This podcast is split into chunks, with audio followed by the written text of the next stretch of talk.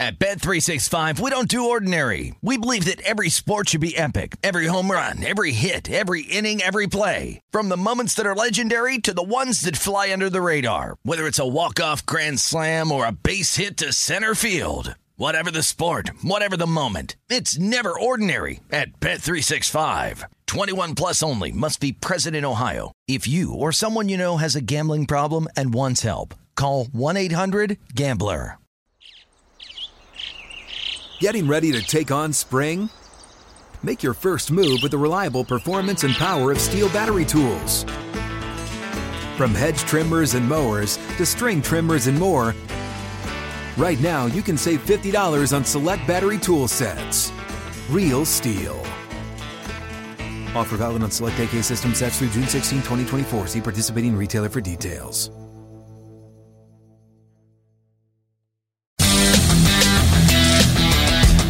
And friendly hello. Welcome to lovely Las Vegas for Gus Heaps with myself, Greg Heaps Peters, and now part of the VSiN Family podcast. We've got a great podcast for you. As in segment number two, we head out to the great city of Seattle. That's where we find our good friend Curtis Rogers over at 710 Seattle Sports. We're going to be chatting with him about the West Coast college basketball landscape, what to make out of the perhaps murky situation with number one, who should be number one right now, will likely be taking a look forward at some of the big games that we're going to be getting on Saturday since Friday. It's a relatively bare card. We have just 10 games, but with those 10 games, you're going to get picks and analysis on all 10 of them in the final segment as we hit some bank shots. So be on the lookout for that. And if you do have a question, comment, segment idea, what have you for this podcast, you do have one of two ways we offer those in. First one is my Twitter timeline at unit underscore D1. Keep in mind, letters CM, the me does not matter. As per usual, please do send these into the timeline. The other way, that is via an Apple Podcast review. If you rate this podcast five stars, it is very much appreciated. From there, you're able to fire in whatever you'd like to hear on this podcast by that five star review. Really did not get in any Twitter questions today, but we had a fun day of college basketball on Thursday, and we got a few results from Wednesday that we need to clean up as well. So let's take a look back at it, try to find some trends, and try to get to know these teams a little bit better. A games from yesterday is Greg buzzing about. Here is the rowdy recap. In terms of the late Wednesday card, we saw San Diego State be able to get the job done, a win and a cover over Utah State by a count of 85 to 75. It was a good performance from San Diego State. I don't know if I'm still overly impressed, as I don't think that you're going to have Adam Seiko come off the bench and shoot 7 of 9 from 3 very often, like he did with 25 points, but you did get a double double in this game out of Keshad Johnson. And for Utah State, I've been anticipating a little bit of three point shooting regression with them. They go 11 of 33 from 3. They entered into this game shooting a little bit over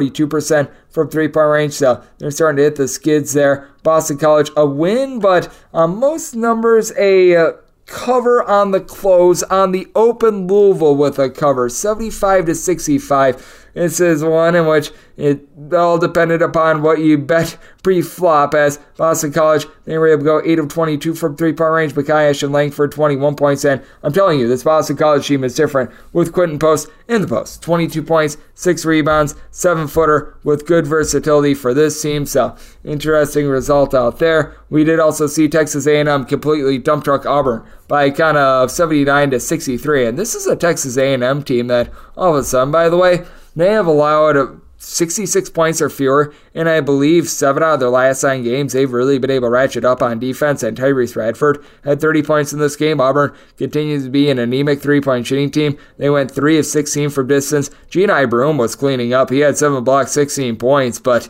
that's not enough, as Wendell Green was the only other guy that really showed up for Auburn in this one. You saw Providence just completely mop the floor with a pretty sad Butler team, 79 to 58. The final. Butler did go 8 of 19 from three point range in this one, but for Providence, they have now covered, I believe, five out of the last six home games. They were able to get a double double, 10 points, 10 rebounds out of Devin Carter. He was able to produce at a high level, and for Providence, they did a solid job being able to win that rebound battle 42 to 24. So another big fat L for our good friends over there with Butler. And you did also see Chicago State really give Stanford a run for their money, 72 to 65. Stanford gets the outright win, but no cover, and they got bailed out by the fact that Spencer Jones went 6 of 9, very nice from three point range, 21 points. Maximilian Raynaud, 17 points, 13 rebounds. Harrison Ingram did chip in their 15, but for Chicago State, very good performance out of Wesley Cardet, 31 points, a former top 100 recruit. Chicago State,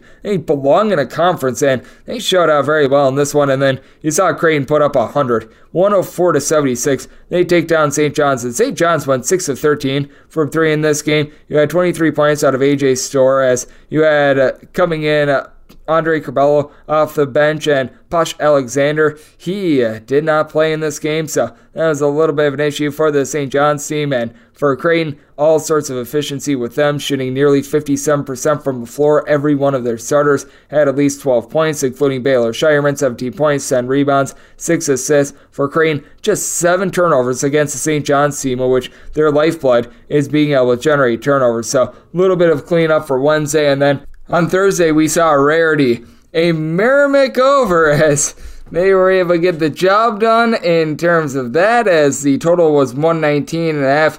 And in terms of Merrimack, in terms of the side, they take down Central Connecticut 64 to 61. This was pretty much a pick'em game when it was all said and done. But Merrimack has played 22 games. They've had just three games now go over the total as in this game, fewer turnovers than normal. You had Central Connecticut have 14 and Merrimack with 12. So that's a big reason why we've been seeing so many of these games go under with Merrimack just because they have such high turnover games. It's not even funny. And out in the NEC, this is from one of our good friends. He does an absolutely tremendous job of taking a look at the NEC. Ryan Peters, NEC teams at home 16 and 20 straight up as Long Island as a 13 point underdog and legitimately not a good team. They went outright against Sacred Heart. So we've been seeing some craziness out there with regards to craziness as well. Michigan State, they win by two, so if you laid two and a half to three, unable to get there against Iowa, 63 to 61. Iowa was as cold as ice from three, three of 17 from distance, as they also went six of 13 at the free throw line. Patrick McCaffery was a game time decision, did not go on this one, and for Michigan State, they went 8 of 20 from three point range, which led them to victory. Michigan State loses the rebound battle 38 to 37, but they win the turnover battle 13 to 10. But when they needed a free throw or two to be able to get the cover, they were unable to get it. So that was a relatively ugly ending. If you laid the points with Michigan State, very nearly a bad beat in SMU versus Memphis, but crisis was averted as Memphis, who blew out SMU all game long, 99 to 84 they're able to cover right around 12 and a half points as Zhuric Phelps was able to chip in their 20 points for an SMU team that went 9 of 34 from 3. But Memphis shoots 54% from the floor. Kendrick Davis, 11 assists, 25 points, 7 rebounds. Just Memphis putting on a display in this one. They played even up on the last 41 to 41, but they were able to do a rock solid job with having so many guys that were able to just bomb it from three point range as UI Keonte Kennedy go three of five from three for Memphis to be able to get the job done. They get the win and they get the cover. Louisiana Monroe now six and three in Sun play as Marshall.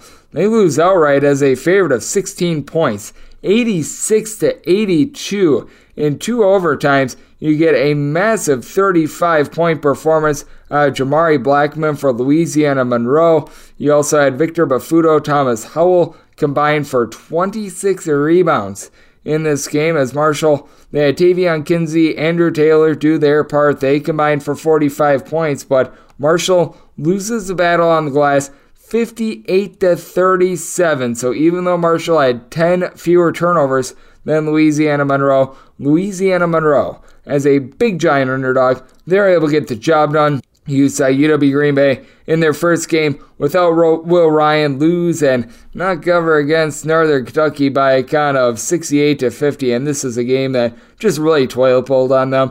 UW Green Bay was actually somewhat competitive in this game. They were down by a count of 45 to 39 with about 12 minutes remaining, and then, well, they were unable to close out from there. It has been a rough rough year for them to say the least. UNC Wilmington has been going through a little bit of a rough patch as well. They have been up and down in terms of being able to cover as they've now covered, I believe, just one out of their last four games. They win, but they don't cover against Monmouth 52 to 49, a Monmouth team that has scored fewer than 60 points and now seven out of their last eight games. So it's been a relatively brutal stretch for them. It has been a good stretch, though, for Oral Roberts. 102 to 61. They get the win. They get the cover against Denver as they were only up four points at the half. Oral Roberts was, but 59.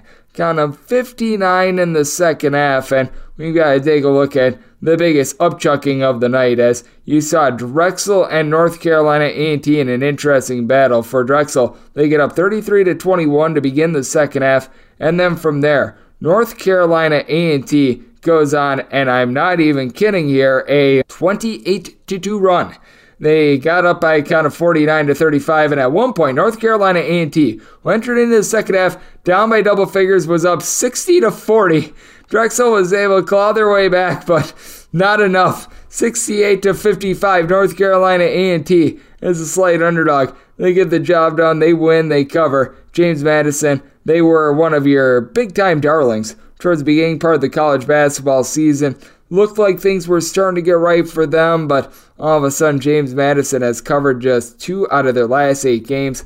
They win, but they don't cover against Coastal Carolina, 75 to 69. A Coastal Carolina team that had just allowed 74 points the previous game against Chicago State, as James Madison just 7 of 28 from three point range, and looked like James Madison was in full control of this game as well because they were up by a count of 47 to 30 with 309 remaining in the first half. So if you took the 151 total under, it was not looking great at that point, but you were able to get the under as James Madison just forgot how to score towards the back half of this game. As if you do the math, they scored 28 points in the final 23 09 after scoring 47 points in the first 17 minutes of the game against a Coastal Carolina team that ranks in the bottom 50 in all of college basketball in terms of points allowed on a per possession basis. I'm doing this as we've got some games going down. DK Nation pick up the under in Michigan versus Purdue is not in great shape. Purdue up by a count of 41 to 34 because Michigan not guarding at all against Zach Edey, who had 15 points in the first half. Jett Howard was out this game, by the way, and Michigan, after a relatively good start to the game on offense, has been going through a little bit of a rough stretch. N'Faly Dante got hurt in warmups for Oregon. As I do this, Oregon is currently leading in the beginning part of the second half by a count of 38 to 31, but I thought that that was a little bit intriguing. And what has been a really good story in college basketball, what Sam Houston State has been able to do, one of those good old whole is greater than the sum of its parts teams. They are up 48 to 28 with 8 minutes remaining in the second half. Just one of the most stifling defenses in all of college basketball. So we've had some very intriguing results happen in college basketball last few days, including Florida Atlantic. Yet another cover for them. 85 to 67. This Florida Atlantic team, right now, your number one cover eight team in all of college basketball. The numbers are getting set higher and higher on them, and every single time they get set higher and higher. For Atlantic, just continues up their play more and more as they're 15 3 and 1 against the spread. Currently, the top cover A team in all of college basketball. Currently, your bottom cover A team is Tulsa at 3 15 and 1 against the spread. They were not in action on. Uh, Thursday. Your worst cover eight team that was in action on Thursday was UW Green Bay, who's now 6 and 16 against the spread. Monmouth, a very close 6 and 15 against the spread. And got to give a shout out to Georgia State, who's been pretty bad against the spread. They lose to Appalachian State 71 to 59 as they now fall to a paltry 5 12 and 1 against the spread. As for our Georgia State, they were able to get back in the fold. Their top scorer, Dwon Odom, who came off the bench for 30 minutes, he had six points and six turnovers. It's not great right there. And for Appalachian State, they can go to 7 of 19 from three point range. And if you're looking trend wise at what we're getting in college basketball right now, it has been quite a few overs recently. 1,753 overs to 1,706 unders. So 50.7% of games have gone over the total this season, and home underdogs overall for the season 505, 451, and 18 against the spread. But if you look at the last seven days in college basketball, more of a stalemate 47, 48, and 3 against the spread this after last, I will call it, three weeks. It has been a relatively dry stretch for home underdogs as they have really been hitting the skids as overs and unders. They've been going the way of overs over the last seven days 158 overs, 150 unders. And I believe thrown in there, we've got three pushes as well. And if you look at the last 30 days, because I think that that's a little bit more telling in terms of what we have been seeing in terms of the home underdogs and the overs. Home underdogs 230, 228, and 11 against the spread after they were hitting at north of a 55% clip prior to this. And last 30 days in college basketball, 746 unders to 692 unders. That is a clip of about 52% to the over. Typically not what you find in conference play in college basketball, but it has been a wild and crazy college basketball season. And coming up next, we have to discuss it with our good friend Curtis Rogers over there at 710 Seattle Sports. We're going to be taking a look at the West Coast college basketball landscape, who deserves to be number one, and what is going to be a rambunctious weekend in college basketball as well. That is up next right here on Coast to Coast with myself, Greg H. Peterson, now a part of VSiN Family Podcast. At Bet365, we don't do ordinary. We believe that every sport should be epic. Every home run, every hit, every inning, every play. From the moments that are legendary to the ones that fly under the radar. Whether it's a walk-off grand slam or a base hit to center field. Whatever the sport, whatever the moment. It's never ordinary at Bet365. 21 plus only must be present in Ohio. If you or someone you know has a gambling problem and wants help, call 1-800-GAMBLER. This is Colin Cowherd from The Herd with Colin Cowherd. Angie's List is now Angie, the nation's largest home service marketplace. They're here to help homeowners get all their jobs done well. Angie has helped over 150 million homeowners care for their homes. Whatever your home project, big, small, indoor, outdoor, come to Angie to connect with and hire skilled pros to get the job done well. Listen, I've got a couple of things in a bathroom in my house.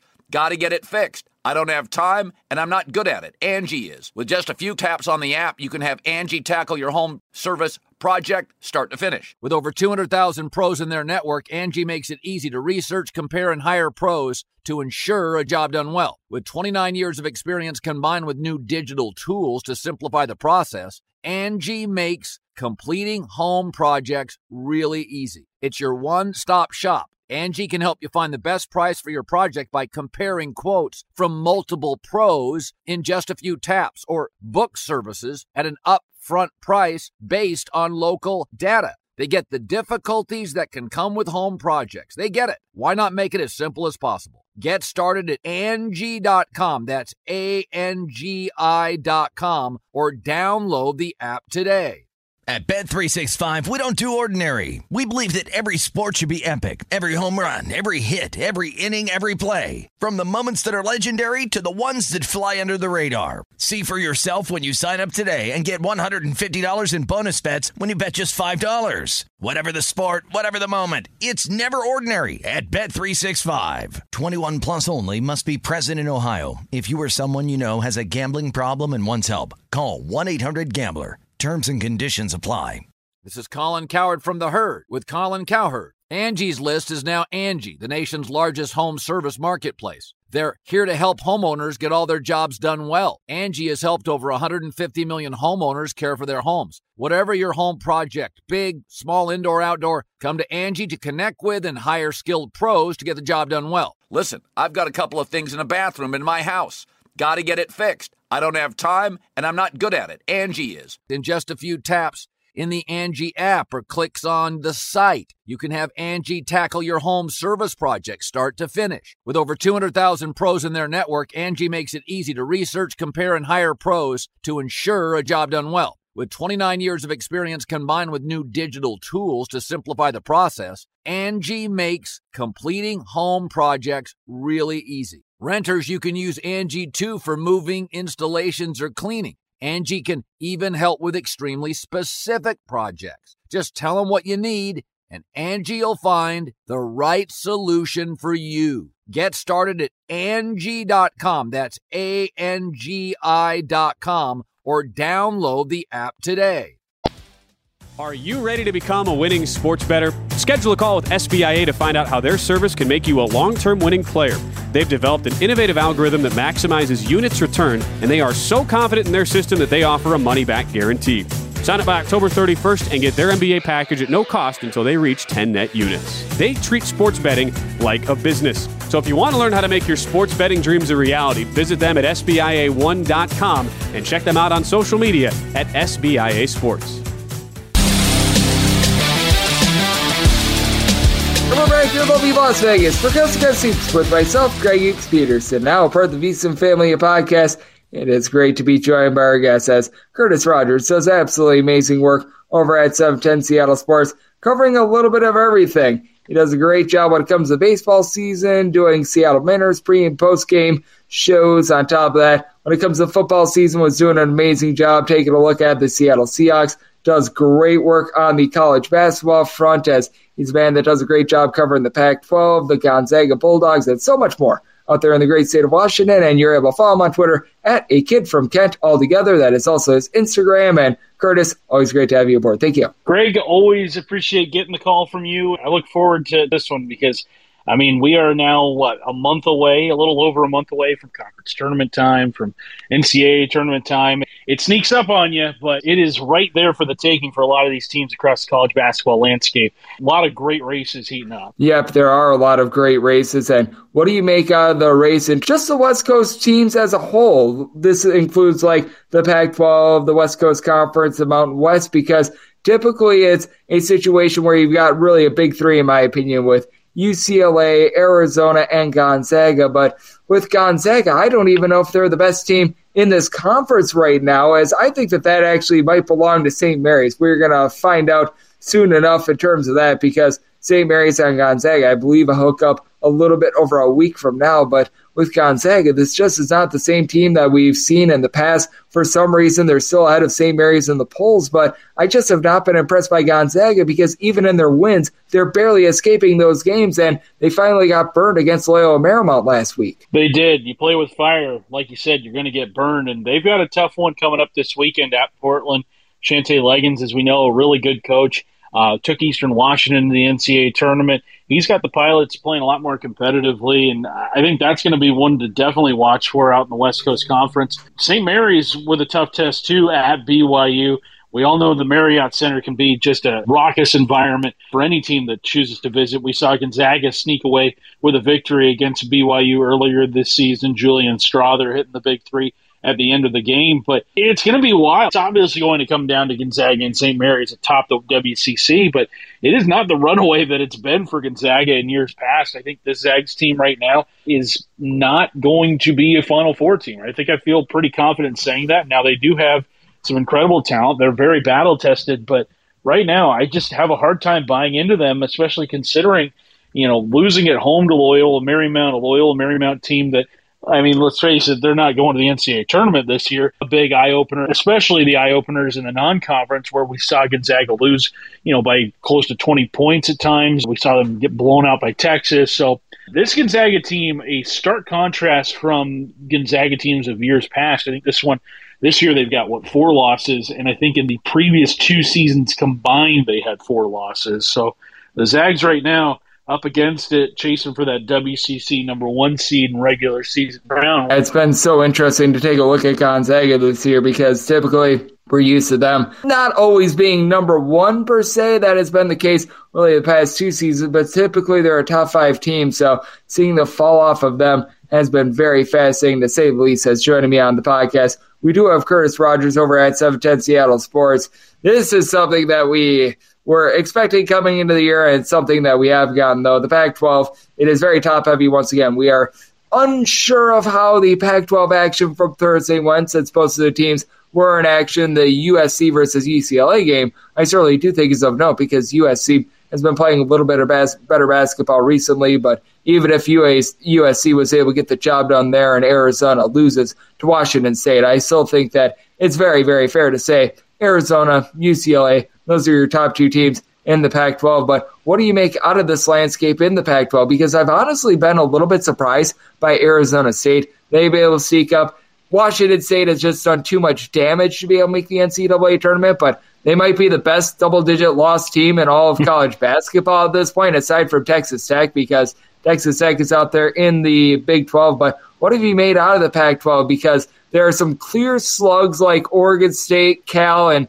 Stanford who very nearly lost to Chicago State on their home floor. But I do feel like there are a few teams that are hoping salvage this conference and perhaps give this conference a little bit more than just that Big Two. Yeah, I look at right now in the Pac 12, a team that I have my eye on as one that could potentially get into the NCAA tournament is Utah. They're 14 and 7 overall, but they're 7 and 3 in conference play. They have a quality win against Arizona. They've looked really good at times this season. I mean, obviously, not a ton was expected of them this season, but they've really come to play in the Pac 12. I look at Arizona and UCLA as locks for the NCAA tournament. I don't think that's a crazy thing to say. I think USC, ASU have really good cases as well to make the NCAA tournament. If the Pac 12 wants to get a fifth team in the big dance, I think Utah right now might be their best shot. I think Oregon right now has boxed themselves into a spot where they have to go on a run in the Pac 12 tournament potentially even win the Pac 12 tournament to even sniff the NCAA tournament. They have really not helped themselves out at all this season by just playing about 500 ball. Uh, Washington, I don't see it from them. Colorado, I don't see it from them. You mentioned Wazoo, maybe the best sub 500 team in the country right now at 9 and 12, maybe the best 12 loss team in the country, uh, you could say. Stanford is an interesting one. They've won three in a row here although one of those wins came against Chicago State, the barnstorming tour that is Chicago State. So right now, I look at four teams in the Pac 12 that could potentially make it to the tournament, maybe even a fifth in Utah if things continue to break their way. Yep, with Utah, I actually like what I've been seeing out of them as well. So I am so glad that you bring them up as joining me on the podcast. We do have Curtis Rogers over at 710 Seattle Sports. And certainly when it comes to the Pac 12, you don't necessarily have the number one team in all of college basketball between Arizona and UCLA, though both of those teams have been playing really well. And that's why I think it's so interesting because going into Thursday, number one team was Purdue. We don't know how that game against Michigan went or not, but even if Purdue is able to get the job done and they're able to win convincingly, I still don't know if they're necessarily that number one team in all of college basketball. I really feel like it's a jury's out situation. Even though they lost over the weekend, I think that Houston, moving forward, if they can just continue to play that tough defense, continue to improve that offense, they could be, when it's all said and done, that number one team. But even if they do, it's not like they're necessarily going to be number one by a whole heck of a lot.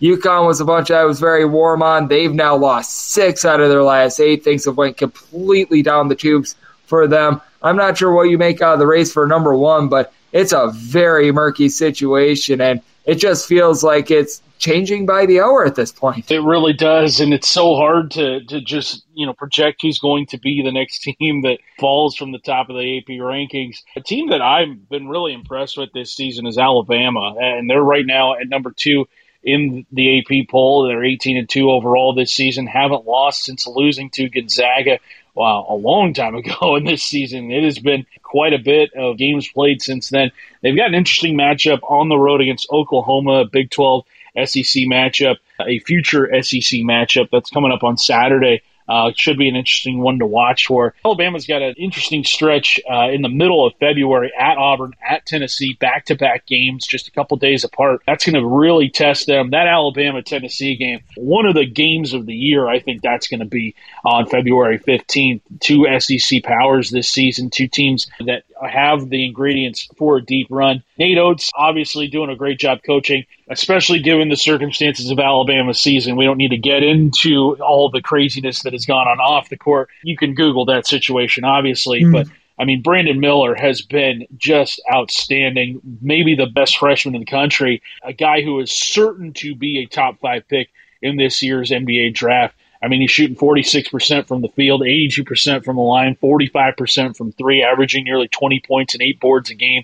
I mean, this guy is electric. This guy is so smooth. He's not the only one doing it. Mark Sears has been great too for Alabama. I really like the Tide this year. I think they are going to be a team certainly worth watching as they gear up for a Final Four run and maybe even uh, national championship game opportunity. I've been very impressed by them as well. I am in total agreement as they've been a team that has been rise up quite a bit. Still do have a few concerns that perhaps the defense might start to slip up a little bit because they do play at a breakneck pace, and sometimes when you have a team that plays that quickly, that can rear its ugly head. But to your point, I know that you were referencing the fact that they're going to be playing against Oklahoma this weekend. What I think is really big in college basketball for the next few days is what we're going to be able to see out of that SEC Big 12 Challenge because I personally wish we got more of these because I love conference play and everything Agreed. like that. But I remember when we always got the Bracket Busters week many, many years ago. That was always fun to see some of those non conference games. So getting something like the Big 12 SEC Challenge, I wish we got more of it, but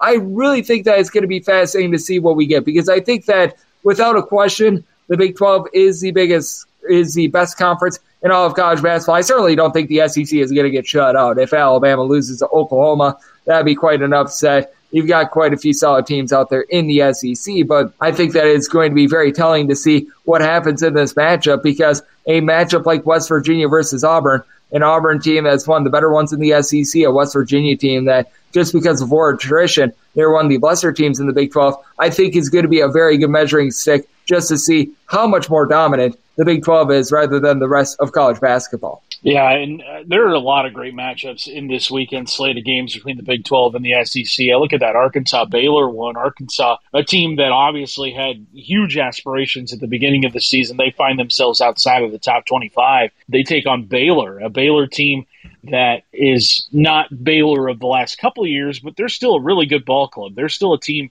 definitely worth considering if you're looking for a team that may not be on the top line of teams come selection Sunday, but a team that could potentially make a run. I look at that Arkansas Baylor game. That's going to be a fun one to watch. Obviously, Texas and Tennessee. There's going to be great intrigue. Rick Barnes going up against his old school in Texas, uh, and then Texas being able to kind of withstand the Chris Beard firing and, and controversy involving that. And then, man, Kansas, Kentucky you couldn't ask for a better nightcap out of those games in terms of just blue blood programs. Kentucky fighting for their lives this season. NCAA tournament, trying to remain in that picture. John Calipari, will he stay? Will he go? Who knows what that situation is going to be like at the end of the season? There is so much intrigue in this slate of games over this weekend. Look, there's no football on Saturday now, so there's no excuse. You got to be watching these games on Saturday. Oh, I am right there with you. And even when there is football on Saturday, you know what? it's still a case where you do want to be getting to the tube. You want to be taking a look at all these games because there is such high level basketball being played as joining me on the podcast. We do have Curtis Rogers of 710 Seattle Sports. And Curtis, I know that we were talking about who deserves to be number one, and certainly that's a murky situation. And it does really feel like it's an open season in college basketball. And I want to just pose the question to you. Is there maybe a team or two out there that you've got your eye on right now that you think is playing some solid basketball? They can be even a team that's like outside the top 25 that they could sneak in to the NCAA tournament, make a little bit of a run, win a game or two, something of that nature. Is there a team or two that has been really leaping out that maybe it is maybe you think deserves a little bit more credit than what they've been getting? Well, one team that kind of jumps out to me is a team near the back half of the top 25, and that'd be Florida Atlantic. Now, they haven't necessarily played the most difficult schedule, but they have taken care of business going 19 and 1 here at this juncture of the season. That's a team right now in Conference USA that is winning and, and they're doing it pretty consistently. Johnell Davis averaging 12 points, five boards, Alijah Martin, the exact same stat line. And then you've got the big man down low, Vladislav Goldin. 10.6 boards, shooting 63% from the field. That's been a team right now that if they continue to win at this pace, I've always thought that come NCAA tournament time, if you've got a team entering the tournament, yes, they might not be a, a, number one, two, three, or four seed, but if they're a team that's won close to 30 ball games, I mean, that is a lot of winning that a team has done. They know what they're about. And I don't see Florida Atlantic really slipping up the rest of the way. They've played a few close games lately. Florida International, they won by four.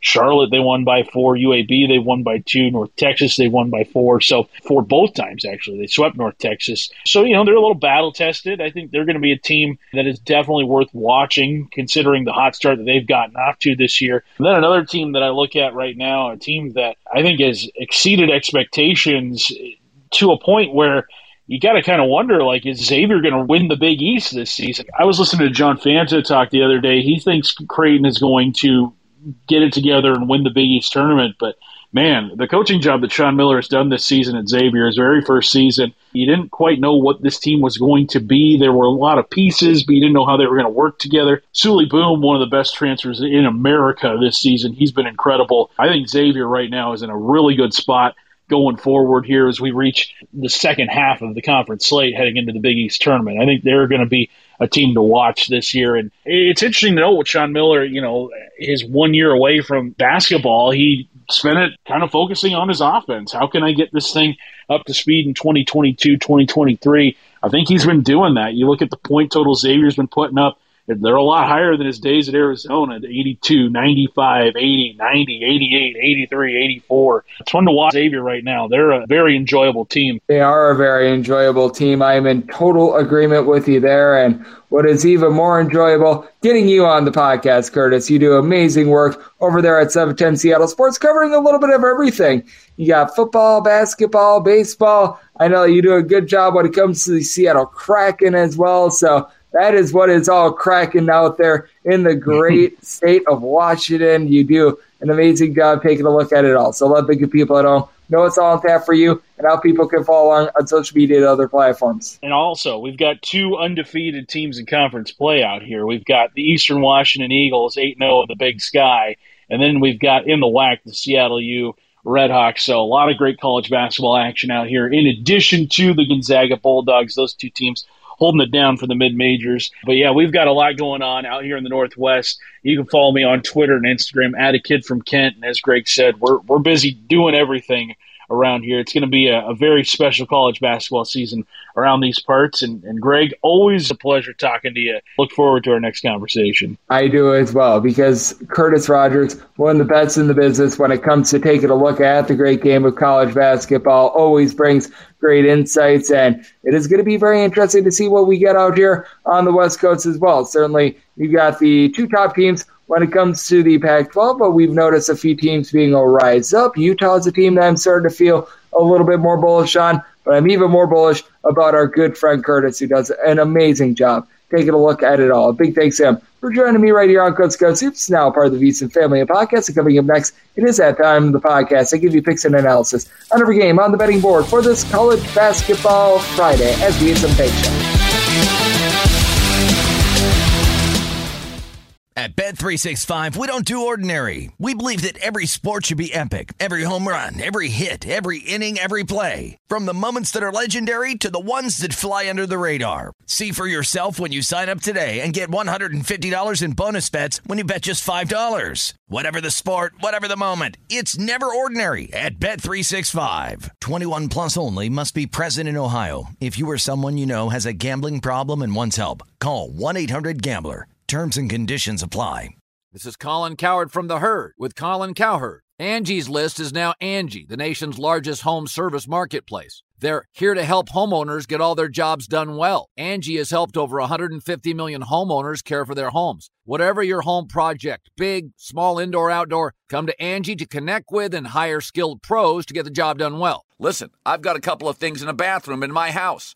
Got to get it fixed. I don't have time and I'm not good at it. Angie is. In just a few taps in the Angie app or clicks on the site, you can have Angie tackle your home service project start to finish. With over 200,000 pros in their network, Angie makes it easy to research, compare, and hire pros to ensure a job done well. With 29 years of experience combined with new digital tools to simplify the process, Angie makes completing home projects really easy. Renters, you can use Angie too for moving, installations, or cleaning. Angie can even help with extremely specific projects. Just tell them what you need and Angie will find the right solution for you. Get started at Angie.com. That's A N G I.com or download the app today. At Bet365, we don't do ordinary. We believe that every sport should be epic. Every home run, every hit, every inning, every play. From the moments that are legendary to the ones that fly under the radar. See for yourself when you sign up today and get $150 in bonus bets when you bet just $5. Whatever the sport, whatever the moment, it's never ordinary at Bet365. 21 plus only must be present in Ohio. If you or someone you know has a gambling problem and wants help, call 1-800-GAMBLER. Terms and conditions apply. This is Colin Cowherd from The Herd with Colin Cowherd. Angie's List is now Angie, the nation's largest home service marketplace. They're here to help homeowners get all their jobs done well. Angie has helped over 150 million homeowners care for their homes. Whatever your home project, big, small, indoor, outdoor, come to Angie to connect with and hire skilled pros to get the job done well. Listen, I've got a couple of things in a bathroom in my house. Got to get it fixed. I don't have time and I'm not good at it. Angie is. In just a few taps in the Angie app or clicks on the site, you can have Angie tackle your home service project start to finish. With over 200,000 pros in their network, Angie makes it easy to research, compare, and hire pros to ensure a job done well. With 29 years of experience combined with new digital tools to simplify the process, Angie makes completing home projects really easy. Renters, you can use Angie too for moving, installations, or cleaning. Angie can even help with extremely specific projects. Just tell them what you need, and Angie will find the right solution for you. Get started at Angie.com. That's A N G I.com or download the app today. At Bet365, we don't do ordinary. We believe that every sport should be epic. Every home run, every hit, every inning, every play. From the moments that are legendary to the ones that fly under the radar. See for yourself when you sign up today and get $150 in bonus bets when you bet just $5. Whatever the sport, whatever the moment, it's never ordinary at Bet365. 21 plus only must be present in Ohio. If you or someone you know has a gambling problem and wants help, call 1-800-GAMBLER. Terms and conditions apply. This is Colin Cowherd from The Herd with Colin Cowherd. Angie's List is now Angie, the nation's largest home service marketplace. They're here to help homeowners get all their jobs done well. Angie has helped over 150 million homeowners care for their homes. Whatever your home project, big, small, indoor, outdoor, come to Angie to connect with and hire skilled pros to get the job done well. Listen, I've got a couple of things in a bathroom in my house. Got to get it fixed. I don't have time and I'm not good at it. Angie is. With just a few taps on the app, you can have Angie tackle your home service project start to finish. With over 200,000 pros in their network, Angie makes it easy to research, compare, and hire pros to ensure a job done well. With 29 years of experience combined with new digital tools to simplify the process, Angie makes completing home projects really easy. It's your one stop shop Angie can help you find the best price for your project by comparing quotes from multiple pros in just a few taps or book services at an upfront price based on local data. They get the difficulties that can come with home projects. They get it. Why not make it as simple as possible? Get started at Angie.com. That's A N G I.com or download the app today. And we're back here in lovely Las Vegas. Let's go see with myself, Greg Hoops Peterson, now part of the VSiN Family podcast. It is always great to get to Curtis Rogers board. Doing great work over there at 710 Seattle Sports. Doing a little bit of everything with the Seattle Mariners, the Seattle Seahawks, looking at the great game of college basketball. He's a man that I have known since I was working back in Portland many years ago, and it's one of the best college basketball minds out there. Going to be very interesting to see what we get out here on the West Coast for the remainder of the year, and we got a very good weekend in college basketball upcoming. So always great to get Curtis aboard. Big thanks to him for joining me in the live segment. Now it is that time of the podcast. They give you picks and analysis on every game on the betting board for this college basketball Friday as we hit some bank shots. Today's slate is especially large, so that just means more trips to the window. Hoops is dishing out a second half of bank shots. Do note that, as per usual, any changes that are made to these plays will be listed up on my Twitter feed at Janet underscore D1. We don't have any extra games. So this means that for the most part, we're going in time order. For some reason, the Oakland Youngstown State game, I think that that got flexed to a 9 o'clock p.m. Eastern time tips. Other than Youngstown State versus Oakland, seems as though everything is in time order. So we'll just leave it at that and we'll get things started with 871, 872 on the betting board. It is Manhattan. They hit the road to face off against Niagara. Niagara between a 5.5 and a 6 point favorite, and your total on this game between 128 and 128.5. This is a total I did set at 130. I'm going to be willing to go over. It's a Manhattan squad that is one of the more up-tempo teams in this conference. Niagara, I mean, forget about the Metro Atlantic, just all across college basketball. They are a slug out of 363 D1 teams. They rank 359th in terms of total possessions per game and then more of a mid tempo team. But I do think that we should see points up on the board because this is a Manhattan squad that is 266th in the country in terms of points allowed on a per possession basis. I will say they're actually giving up 4.1 points fewer per 100 possessions on the road than at home, but this is also a squad that they've been able to put up a few points as well. They've gone past the 64 point plateau in three of their last four games. Last time these two teams played, it was 64 to 59. Manhattan got a home win in that game. Manhattan had in that game uh, 15 turnovers and 40 field goal attempts. They got to the free throw line 30 times. I think that we're going to see a little bit less of a foul fest, but I do think that Noah Thomasson, who got 23 points the first time around, he'll be able to approach that once again in this one. He's been able to get at least 17 points in each of the last five games, shooting 38.5% for three, 18.5 points, 3.5 boards, 3.3 assists per contest. And this is also a Niagara squad that I point out how slow they are. It's not like they're necessarily the world's most efficient defense. They're 214th in the country turns points allowed on a per possession basis. They do have a pair of guys in Aaron Gray along Sam Iorio, who in the post have been able to do a solid job with 21.5 points, 10.5 rebounds. Iorio shooting 48% from three. Niagara does shoot 35.5% from three. A team that is only turned the ball over 11.5 times per game. They had 14 turnovers in that first contest. I do think that things are going to be a little bit more snug with that regard. And you do have a Manhattan team that they're shooting about 35% from three point range. Samir Stewart, Ant Nelson, they both give you just below 15 points per game, 14.8 to 14.9 points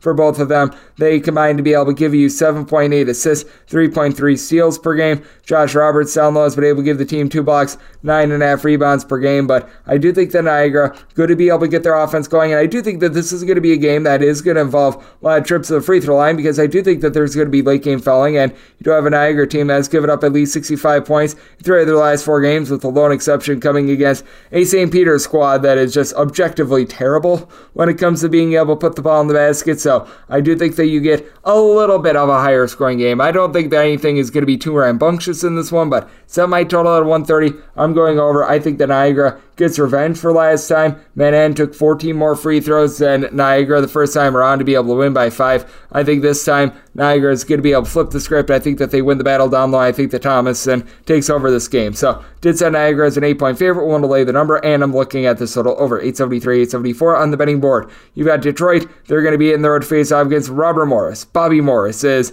a two point favorite, and your total it is 145 to 145 and a half. Did set my total at 144 and a half. I'm going to be willing to dive under. It's a Detroit team that ranks in the bottom 30 in terms of points allowed on a per possession basis, which is not great, but it's not as if this is a super up tempo team. They're playing a little bit faster this year than they did a season ago, but that said, 199th in the country in terms of total possessions per game, and in their last three games, they're playing at a pace of about three possessions fewer than they have for much of the season. So important to note that. And this is a Robert Morris team that they like to slow things down to a crawl. They're about 275th in terms of total possessions per game. Now with Robert Morris, they do have a guy that's able to take over in a wide variety of ways. Enoch Cheeks, not the best scorer in the game. I will hit on that in a second, but that's at 17 points, 4.5 boards, 3.3 assists, 1.8 steals, 1.2 blocks per contest. He is a stat sheet suffer. Best scorer in this game, that's Antoine Davis. 26 half points, 3.5 assists, shooting 40% from 3, 90% at the free throw line. This guy has been absolutely terrific. He has scored at least 32 points in three of the team's last four games, coming off of a 14 point clunker.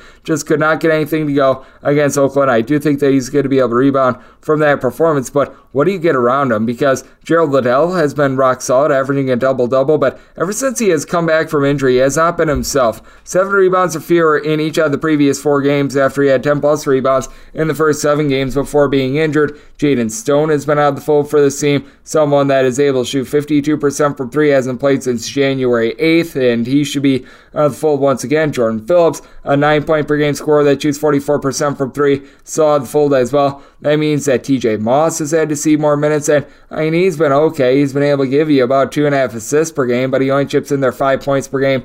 Shoots right around 24% from three point range. Overall, offense has been solid, 76 plus points in four of the team's last five games. But now they go up against a Robert Morris team that they're looking to play a little bit more slow, a little bit more controlled, 72 points or fewer in three out of their last four games. They do have Kahliel Spear, who's able to dominate things down low, 15 points, 8 rebounds per contest. Robert Morris does shoot 35.5% from three, but with their slow style, they do turn the ball over 13 times per game. I do like Michael Green, 4.7 assists, uh, fewer than two turnovers per game, and Josh Corbin has been able to give you 11 points, shoots about 40% from three point range, but 11 points for fewer from him in each of the last four games. Robert Morris, I recognize it was against UW Green Bay, but held UW Green Bay to fewer than 40 points in that affair as well. Neither team necessarily rips the ball away. Six and a half steals per game for Robert Morris, five and a half for Detroit. I do think that this is going to be, though, just a little bit of a lower possession game, and even with some late game fouling, I do think that it stays under. And with Robert Morris, though they don't have that takeover score like Antoine Davis,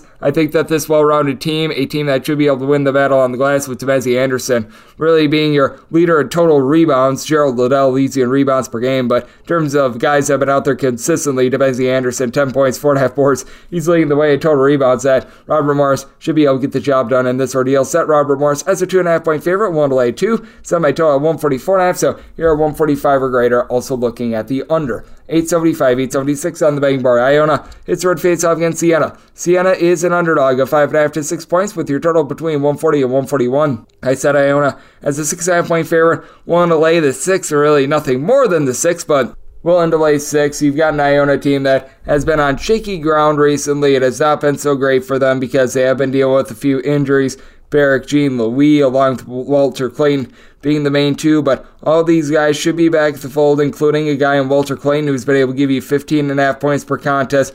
He came back with a solid performance against Manhattan with 21 points, 6 assists in that affair. Overall, shooting 39.5% from 3 and 98% at the free throw line, but that actually balloons to 45.5% from three point range in a road slash neutral court environment. So I do like that. Nelly Jr. Joseph, along with Daniss Jenkins, have been able to combine for 32 points. Jr. Joseph in half rebounds, steal and a half, block and a half per game. Jenkins he doles out 4.8 assists at 2.2 turnovers per game. And for Iona, this is a team that they play at a middle tempo, but they only turn their ball over 10 and a half times per game. Siena is now in the bottom 100 in terms of possessions per game. They've been slowing down a little bit. You've got Jackson Stormo, who does a solid job down low, 13 and a half points, 5.5 boards. Should be able to do a solid job against the bigs of Iona. You've got Javian McCollum, who's able to be a takeover scorer as well. Shoots 36% from three, 16 points per contest, but this is an Iona team that is going to be the better defensive squad in this game. For Siena, in terms of points allowed on a per possession basis, they're right around 134th, but they're actually allowing 1.4 points more per 100 possessions when they are at home rather than on the road. Meanwhile, Iona,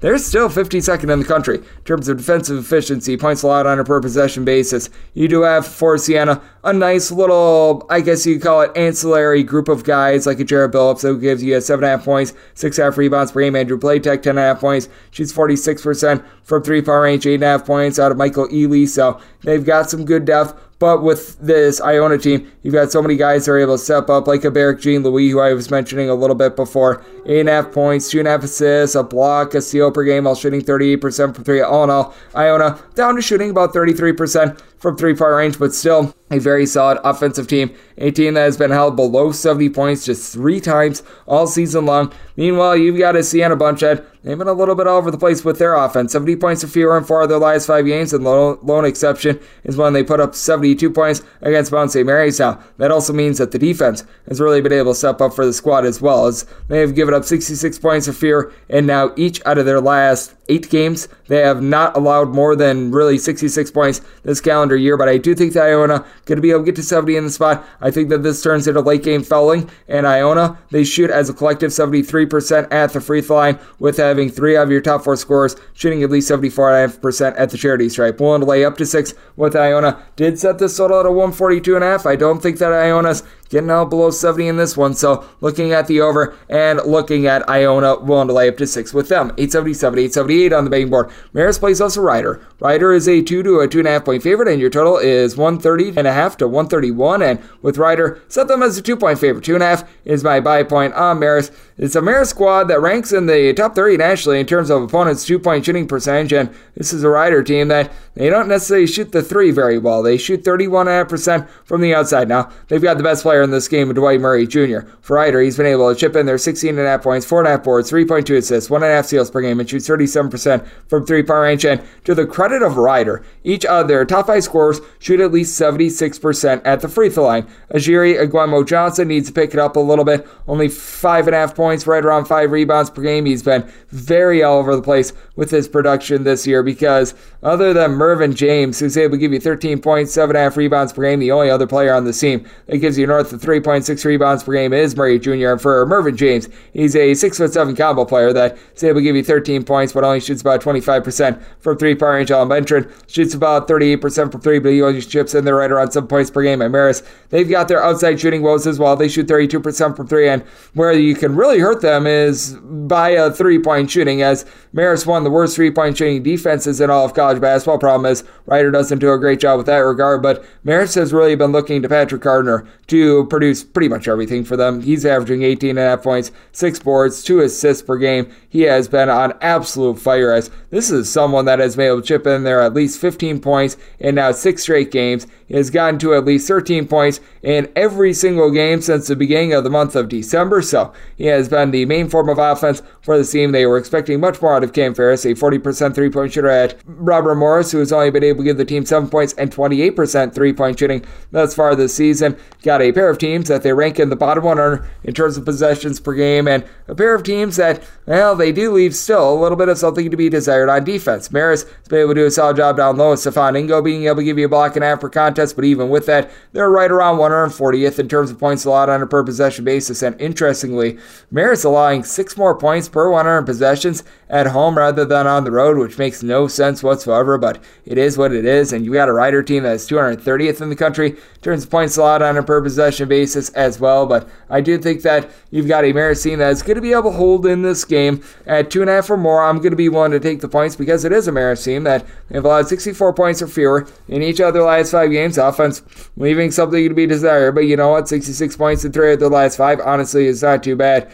And you've got a Rider team that they've allowed 68 points or fewer in each of their last four games. They have not exceeded 70 points really since the turn of the calendar as well. So I do think that you're in for a low scoring slog. I set my total at 128, diving under, and at two and a half or more, that is my buy point on Marist, 879, 880 on the betting board. Youngstown State plays us Oakland. Oakland is a 10 to 10 and a half point underdog. Totals between 154 and 155. Did set my total at a 153 and a half. Now, Youngstown State is the number one team in the country in terms of points scored on a per possession basis. It has been very impressive what they've been able to do. They have been able to get to at least 75 points in every single game this calendar year, but they've been able to ratchet up the defense a little bit as well, giving up 70 points or fewer in two of their last three games. And it is an Oakland squad that they are out for revenge. Last time these two teams played, it was 85 to 69 in that game. Youngstown State shot a stifling 14 to 26 from three point range. Youngstown State is very good with their offensive efficiency. They aren't that good. They shoot right around 39.5% from three point range, and this is objectively an Oakland team that stinks on defense. Oakland,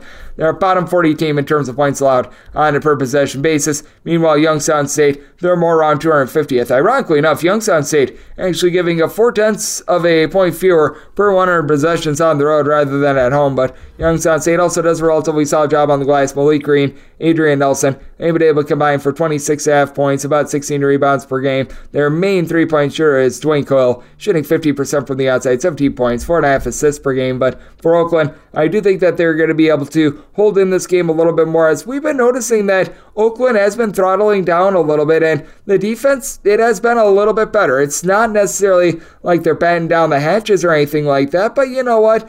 They've given up 73 points or fewer in now seven out of their last nine games. It's marked improvement. You've got a pair of guys in Jalen Moore and Trey Townsend that have been able to combine for 33 points per contest. Moore, he's able to give you six assists to right around three turnovers per game. Oakland, despite being a team that plays in the upper half of college basketball in terms of total possessions per game, they only turn the ball over right around 10.7 times per contest, considering they're right around 115th in terms of total possessions per game. That's pretty solid. And Youngstown State, they're right around 100th in terms of possessions per game. So these are two teams that they play brisk, but they don't play out of control. You've got Keaton Hervey, so to give you 12.5 points, 7 boards, shoots 42.5%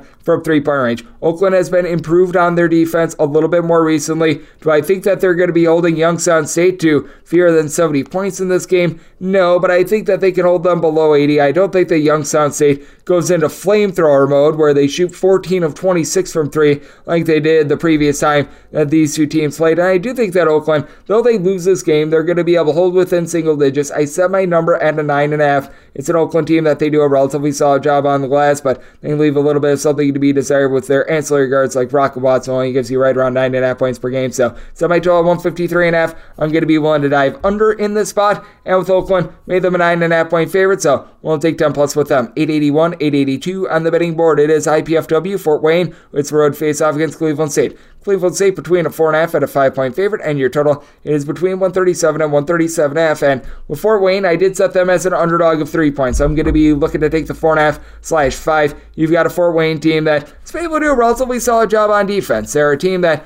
they rank in terms of possessions per game right in the neighborhood about a hundredth. They're not a team that's playing super slow. They're not a team that is certainly playing super fast either. And this is the Cleveland State team that they are a team that is playing pretty stinking slow as they rank in the bottom 50 in terms of total possessions per game. And for Cleveland State, 122nd in the country in terms of points allowed on a per possession basis. They're actually allowing about a point more per 100 possessions at home rather than on the road. And for Cleveland State, you've got Tristan Enaruna, who's been the main headline scorer for the team, 14 points, six half boards, a block, a steal per game. But he shoots 22% from three, and each of your top three scores for Cleveland State shoot 24% or worse from three point range. That includes Deshaun Parker, who does a good job doling out four assists, 7.5 points per game. It's a Cleveland State team that only turn the ball over 11 times per contest, but he can't shoot worth a lick from three point range overall. Cleveland State shoots 30.5% from three point range. Drew Lowder does shoot 35% from the outside with 9.5 points per game, but you got a lot left to be desired there. And this is a Fort Wayne team that they aren't quite shooting as well as they did last season when they shot 38 plus percent. But you know what?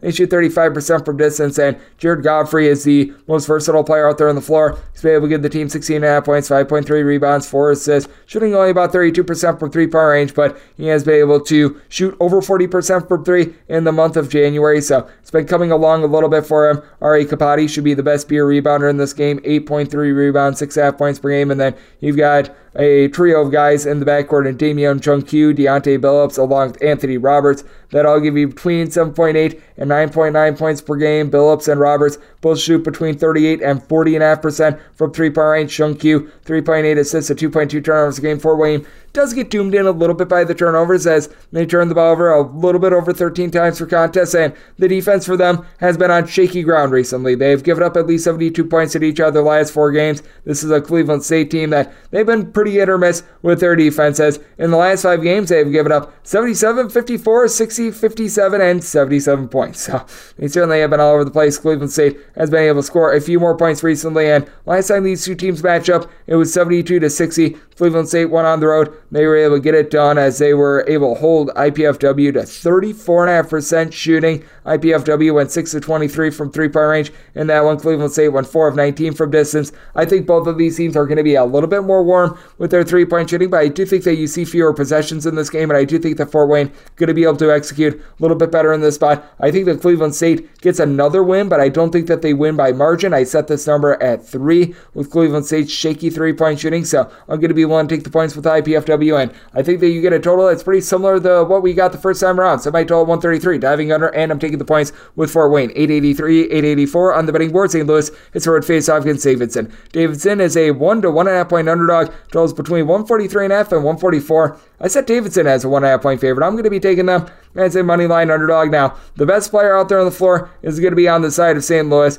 and his name is Yuri Collins. He leads all of college basketball in assists per game with 10.5. He's able to chip in there 12 points per game, and after a rough three point shooting start to the season, he has shot 100% from three and three out of the team's last four games. So he's able to do a really nice job there, and he has been absolutely incredible with doling out the ball as he has given out at least 10 assists and now six out of the team's last seven games. So he has been able to do his part for St. Louis. They should also have a little bit of an advantage on the glass as you have Francis Okoro chipping in there nine rebounds, 1.7 blocks per game. Javon Pickett, 10.5 points, five rebounds. But after a strong start to the season, he has cooled down a little bit. Javonte Perkins, Gibson, Jimerson, they combine for 24 points. Jimerson shoots 37% for three, 33% out of Perkins. But his St. Louis defense that last year was pretty good at being able to generate swipes and has left a lot to be desired this year. For the St. Louis Billiken team, in terms of points allowed on a per possession basis, they rank 173rd, giving up 10.1 points more per 100 possessions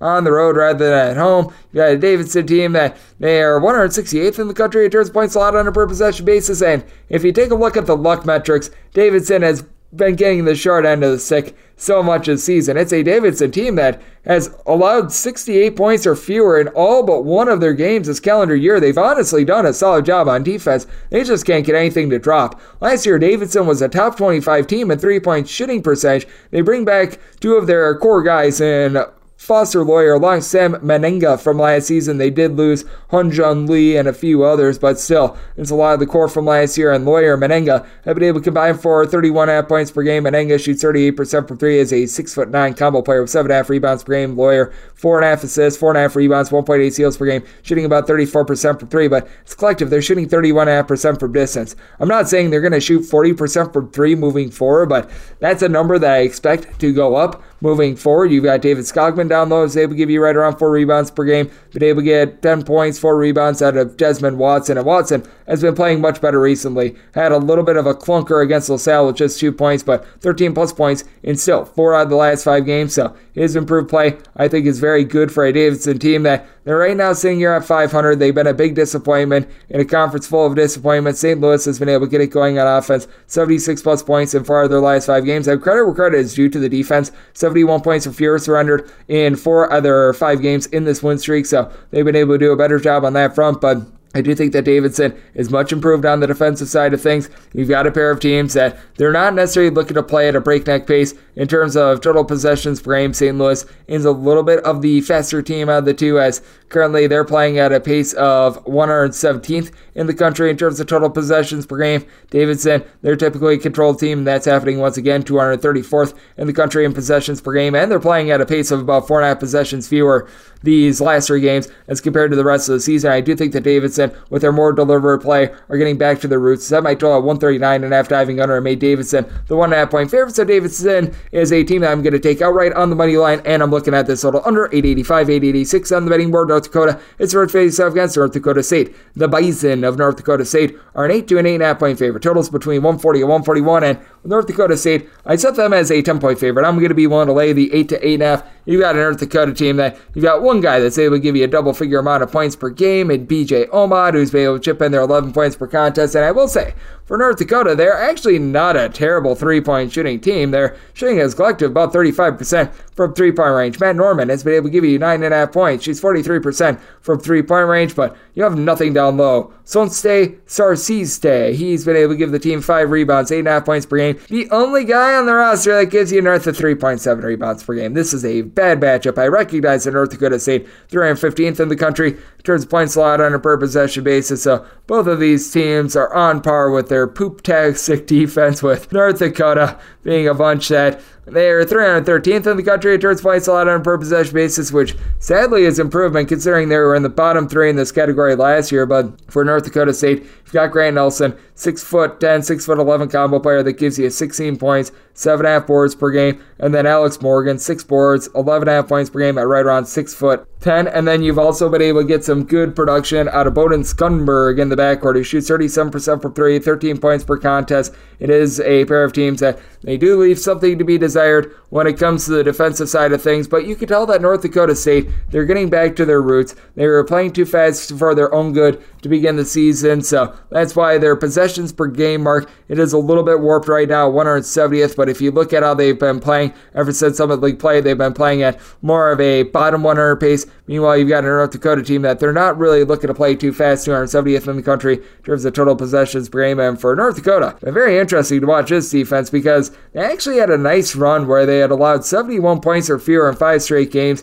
Now they come in having given up 84 points to Oral Roberts and 92 to Western Illinois. Meanwhile, you've got a North Dakota State team that they themselves have given up 75 plus in each of their last two games. Prior to that, they had held each of their previous four opponents to fewer than 70 points. I do think that North Dakota State going to be able to get back to those roots, and I do think that having a few guys in the backcourt that are able to produce, something like a Jacari White who's able to give you 8.5 points per contest, shooting 39% from three-point range, to Jarvis Miller, who's able to give you right around 8.5 points, shoots in the mid 30s from three point range. Going to bode well for our North Dakota State team that they just have more size than North Dakota and should be able to utilize that. Set North Dakota as a 10 point favorite one to lay the number. I think that you get a slow and controlled game with North Dakota State reining it back in on defense. Set the total at a 138. So diving under to go along the Bison, 887, 888 is a DK Nation pick. Kent State plays also Buffalo. Buffalo is an 11 point underdog. Your total on this game, it is 149 and a half, and DK pick is going to be on the under sub by total at a 146. Now,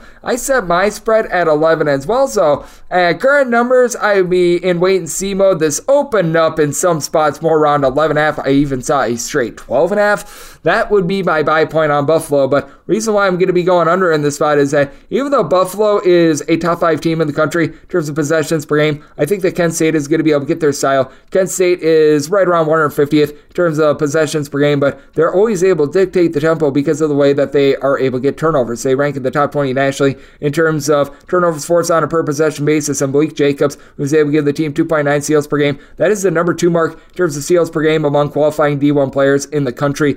Sincere Carry is going to be the best guard in this game, 17 points, 5 assists. Doesn't shoot it well from three. Kent State as a whole, they shoot about 34% from three point range. They do a good job of cutting off the arc, and it's a Buffalo team that they're a little bit out of sorts with taking care of the ball. They turn the ball over a little bit under 15 times per contest, 265th in terms of turnovers on a per possession basis. You do have Zid Powell and Curtis Jones, who combine for 29.5 points per game. Jones is able to shoot 39% from three point range, but Powell shooting right around 20.5% from the outside. And it's a Buffalo team that, despite the fact that they play so fast, If you've got one guy that averages more than 5.1 rebounds per game. That'd be Laquill Hardnett, who's been able to do a better job recently. 9 points, 7.3 rebounds per game. You got to give him credit. He's been able to pull in there at least 8 rebounds, and now 4 out of the team's last 6 contests. Doesn't necessarily give you a lot of scoring, but you really don't need that. If you're Buffalo, Isaiah Adams for 11 points, 4.5 rebounds per game, but this is against a team that they just stick teams in the mud. They have given up 66 points or fewer in 5 out of their last 6 games. The last game that they played against Northern Illinois, where Northern Illinois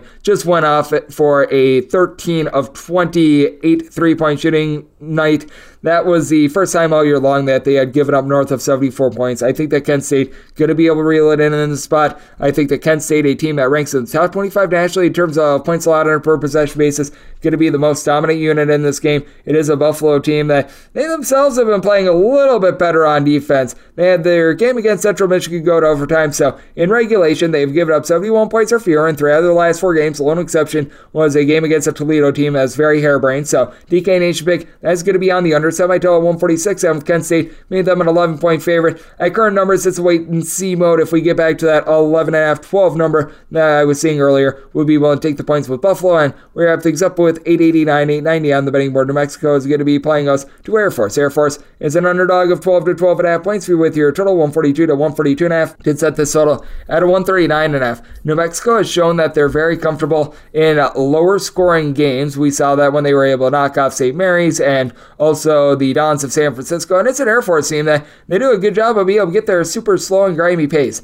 353rd in the country in terms of total possessions per game. They go up against a New Mexico bunch at they play at a frenetic pace. They are 21st in the country in terms of total possessions per game. That is a little bit warped though because keep in mind they did play that overtime game against Boise State, and when you play 45 minutes instead of 40, you're just going to be able to get naturally a few more possessions. But it's a New Mexico team that they rank 65th in the country in terms of points allowed on a per possession basis. So they've been able to do a great job on that front. And a big reason why is that this team has a pair of guys that do a very good job of guarding on the ball in Jalen House and Jamal Mashburn Jr. We always talk about their offense, rightfully so, because they combine to average 36.5 points, 7.5 boards with House 4.8 assists per game, and they both shoot north of 40% from three point range. But Mashburn Jr. chips in there a steal per game. House, 2.7 steals per contest. That's a top 10 mark in all of college basketball. Now they've got Morris Udeze along Josiah Allick, who've been able to combine for 16.8 rebounds per game. Udeze is able to give you 15 points per game, and then KJ Jenkins shoots 42% from three, 8 points per contest. He's a nice little ancillary piece, but I do think that Air Force is going to be able to hold in this game.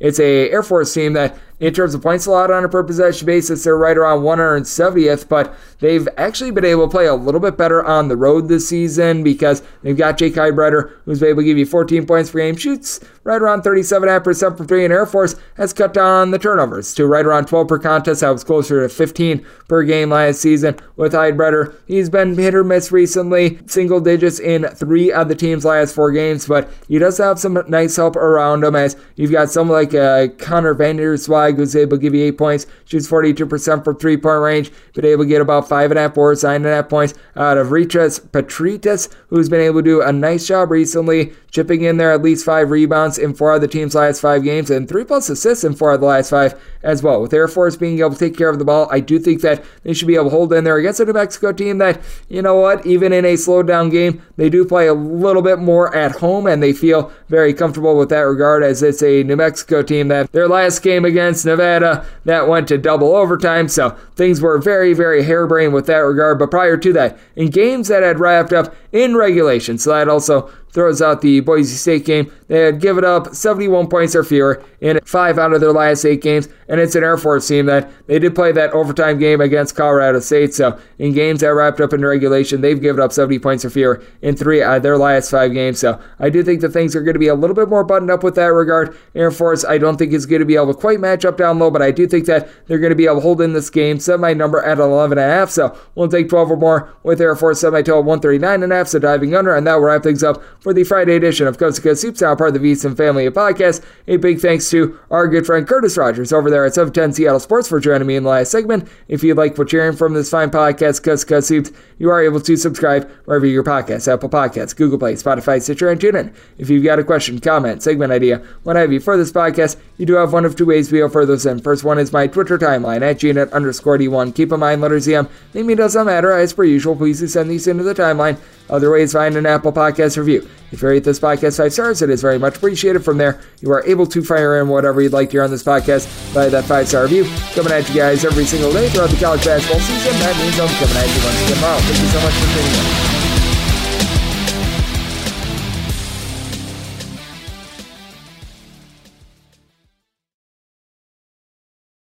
At Bet365, we don't do ordinary. We believe that every sport should be epic. Every home run, every hit, every inning, every play. From the moments that are legendary to the ones that fly under the radar. See for yourself when you sign up today and get $150 in bonus bets when you bet just $5. Whatever the sport, whatever the moment, it's never ordinary at Bet365. 21 plus only must be present in Ohio. If you or someone you know has a gambling problem and wants help, call 1-800-GAMBLER. Terms and conditions apply. If you love sports and true crime, then there's a new podcast from executive producer Dan Patrick and hosted by me, Jay Harris, that you won't want to miss.